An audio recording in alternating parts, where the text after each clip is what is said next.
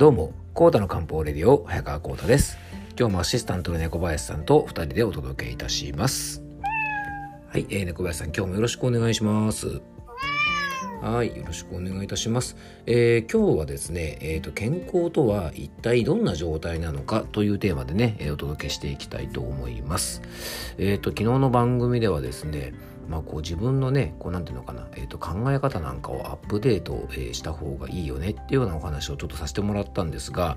確かにね自分の物差しみたいなものはね常に考え方としてアップデート、えしていきたいなと思ってるんですがなかなか実はねアップデートできないってものがね結構猫林さんありますよね。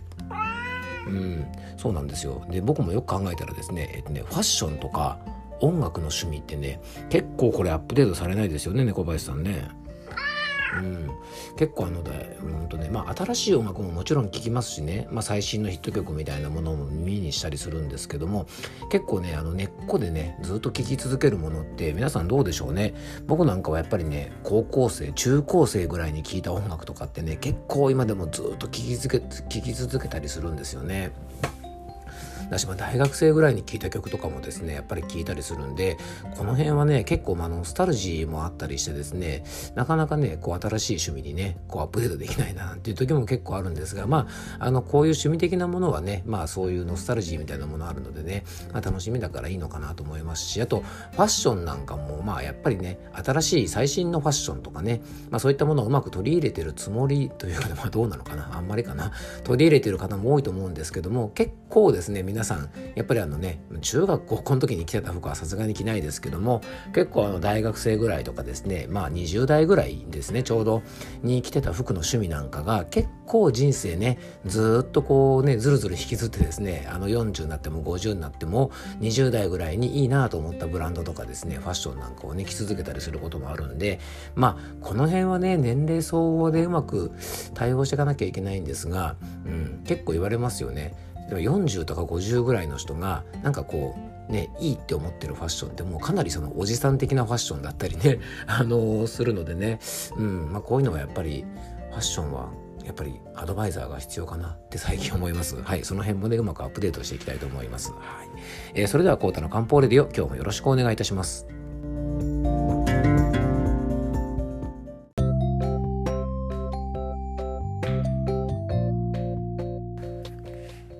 はい。それではですね、今日の本題に早速入っていきたいと思うんですが、えー、今日はですね、健康とは一体どんな状態なのかということをね、猫林さん改めて考えていきたいと思います。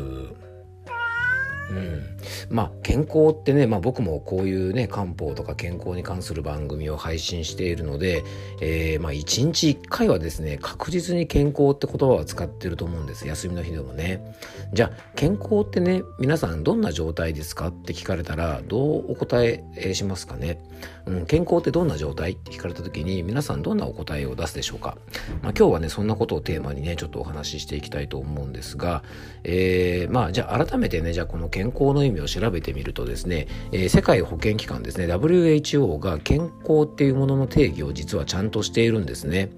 で、これはですね、1947年に採択された、えー、WHO 憲章ではですね、全文においてこの健康について定義をしています。ちょっと読みますね。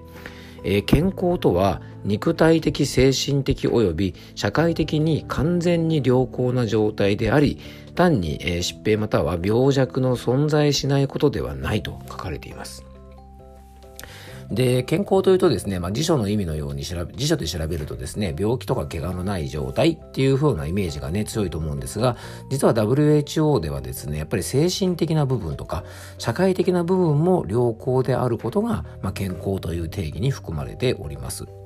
まあそれもね本当にあのそのはずだと思うんですがこのね健康という漢字の意味をですねちょっと考えてみると健康の健っていう字はですねこれあの健やかっていう意味がありますよね。このね健やかという意味は体が丈夫な状態っていうのを指します。じゃあ健康の幸っていうあの字はですね、まあ、どういう意味があるかというとこの健康の幸という字はですね安らかという意味があってですねこれはね心の安定を表してるんですね。だからね WHO が制定する前からですねそもそも健康という漢字の意味自体が、まあ、体も丈夫で心も安らかっていうですね、まあ、そういうところをですねちゃんとこの字が表してるんですねなんか漢字ってすごいですよね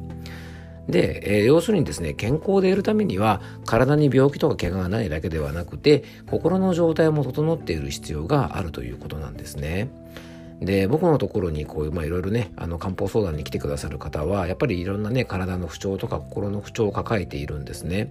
でね中医学ね漢方というのは万能じゃないんですが僕ねやっぱすごくねこの健康に役立つなと思うのは心と体というものを同じラインであの見ているんですね漢方というのは。そういう意味では非常にあの優れてるんじゃないかなと思います。あの体の不調が心の不調にもつながって心の不調が体の不調にもつながるというふうに、えー、漢方では考えてます、まあ、当然西洋医学でもねそういうふうに考えるところはあるんですが漢方の世界ではですねよりこういうところがね深く考えていくんですね。だから漢方薬の面白いところはですね効能効果を見てみるとね、まあ、いろんな漢方薬あるありますよね。で市販されてるものなんかもねその効能効果どういう症状に効果がありますよっていうのがね書いてあるんですがそれ見るとですね、えー、心の不調と一緒に体の不調なんかも結構いろいろ書いてあるんですよね。うん、これがね、すごくね、漢方の面白いとこで、まさにですね、異病同治といってですね、異なる病気を同時に治していくという、これはね、中医学の非常に大切な考え方なんですね。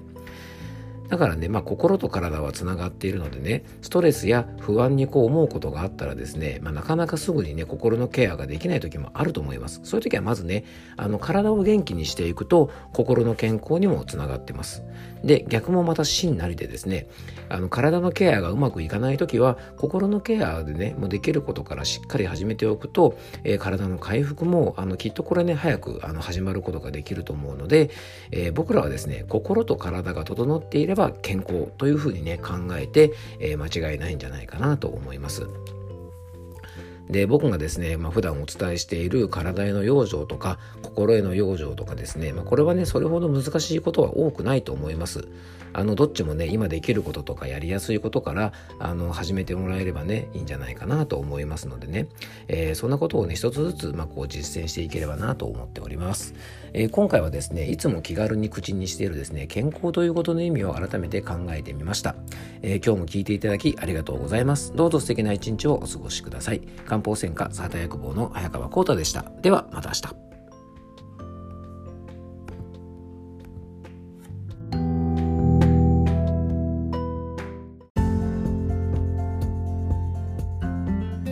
と思ったんですが、最後ね、猫林さんのね、にゃーが入ってなかったですね。じゃあ猫林さん皆さんにちゃんとね、あのー、今日も聞いていただいてありがとうございましたの挨拶をしてください。猫林さんお願いします。